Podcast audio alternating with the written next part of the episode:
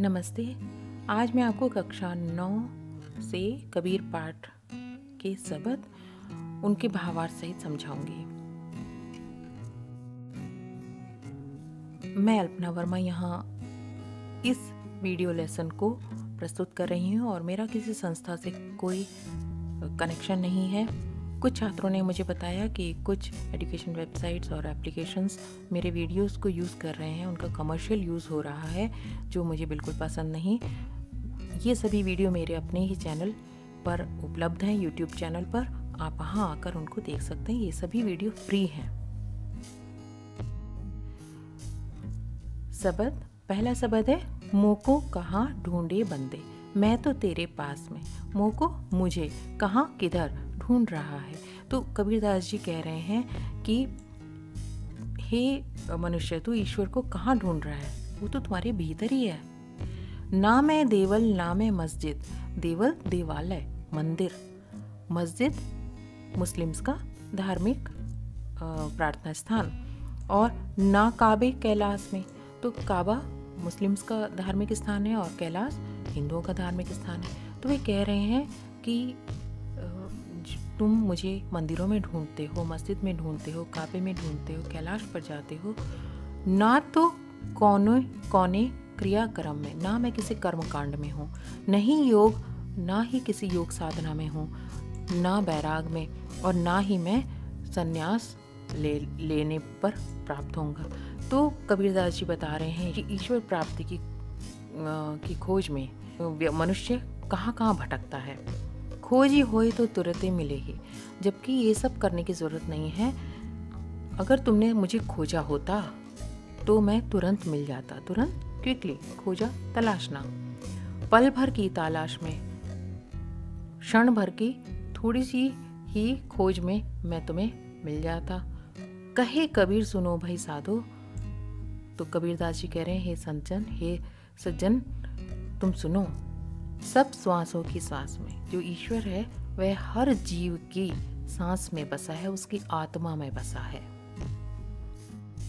तो अब इसको इस प्रकार से हम एक बार फिर दोहरा लेते हैं कि इन पंक्तियों में कबीर ने ईश्वर प्राप्ति के प्रचलित विश्वासों का खंडन किया है। कौन से विश्वास हैं? कि मंदिर जाने से मिलेंगे या ऐसी पूजा पाठ करने से मिलेंगे या आ, हमें मस्जिद जाकर ही ईश्वर की प्राप्ति होगी। तो कबीर दास जी इन सभी बातों को एक तरफ़ रखते हुए कहते हैं कि मनुष्य ईश्वर की खोज में चारों तरफ़ भटकता रहता है। कभी वह मंदिर जाता है कभी मस्जिद जाता है कभी काबा तो कभी कैलाश।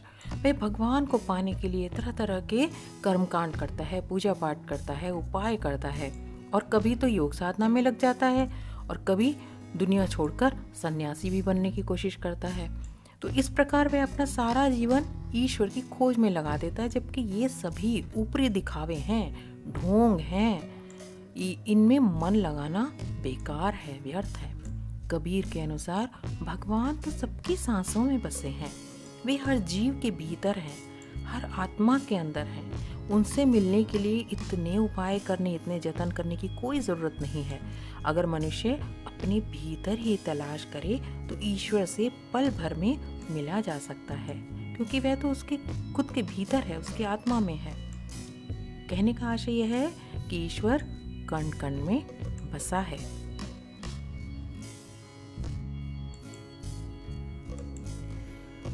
दूसरा पद हम यहाँ देखते हैं, कबीरदास जी कह रहे हैं संतो भाई आई ज्ञान की आंधी रे अब ज्ञान जब मनुष्य को प्राप्त हो जाता है, तब वह आंधी के रूप में आता है। तो वह आंधी जब ज्ञान उसे प्राप्त होता है तो जिस प्रकार आंधी सब कुछ, जो भी कुछ कमज़ोर होता है उसे तहस नहस कर देती है, उसको, उसका नामो निशान मिटा देती है। तो उसी प्रकार जब ज्ञान की आंधी मनुष्य के मन में आती है, तब क्या होता है? भ्रम की टाटी सबे उड़ानी तो जो टाटी बाँस की बनी हुई, जो भ्रम रूपी जो उसकी झोपड़ी है, वह सब उड़ जाती है। माया रहे न बांधी, और जो कुछ मन में माया रूपी जो मोह था, वह सब खुल जाता है। सारे बंधन खुल जाते हैं। हिति चित्त की द्वे, दो थूती गिरानी। और जो, थूती मीन्स जो खंबा है, पिलर।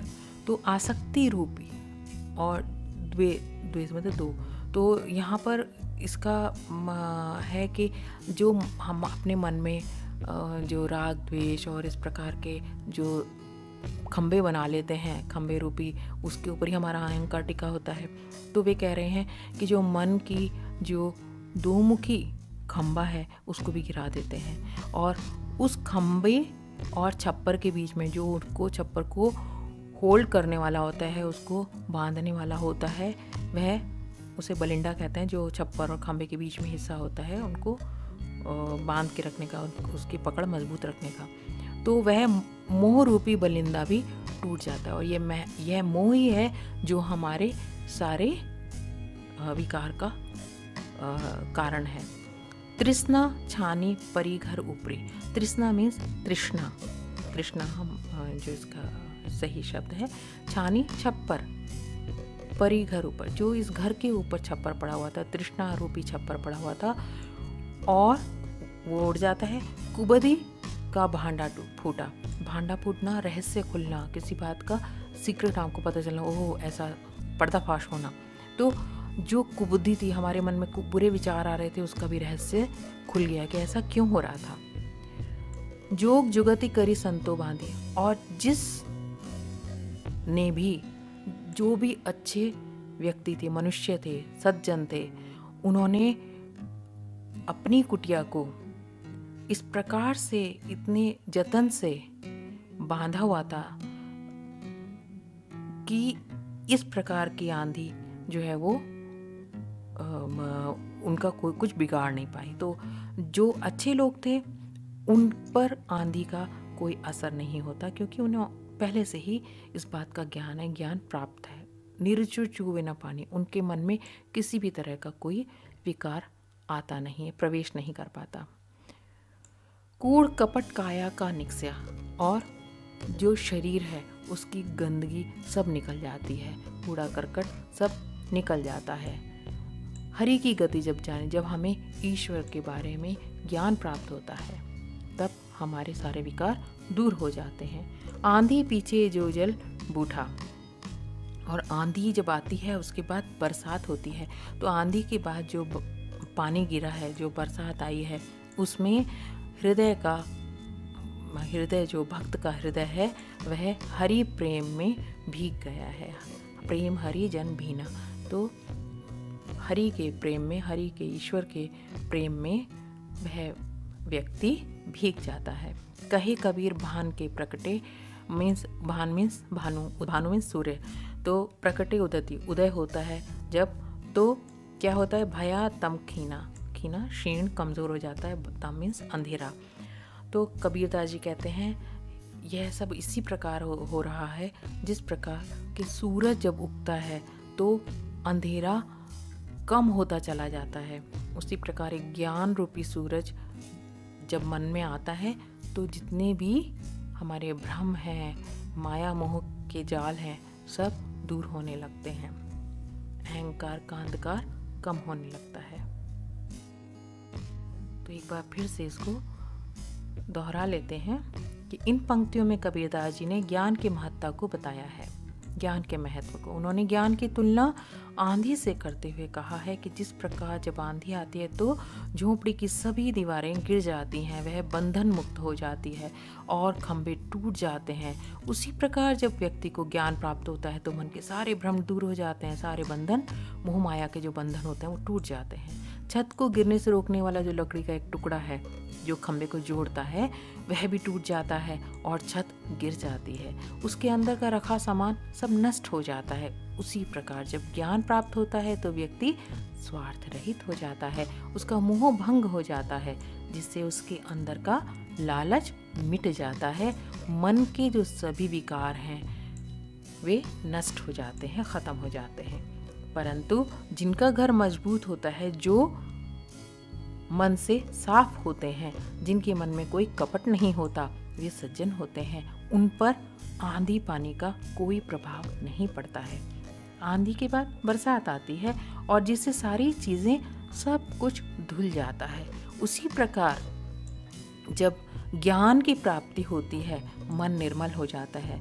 मन में प्रभु की भक्ति का सूर्य उदय होने से जो मन में अहंकार रूपी अंधेरा है, वह क्षीण होने लगता है, कमज़ोर होने लगता है। धन्यवाद। आशा है आपको ये पद अच्छे से समझ में आ गए होंगे।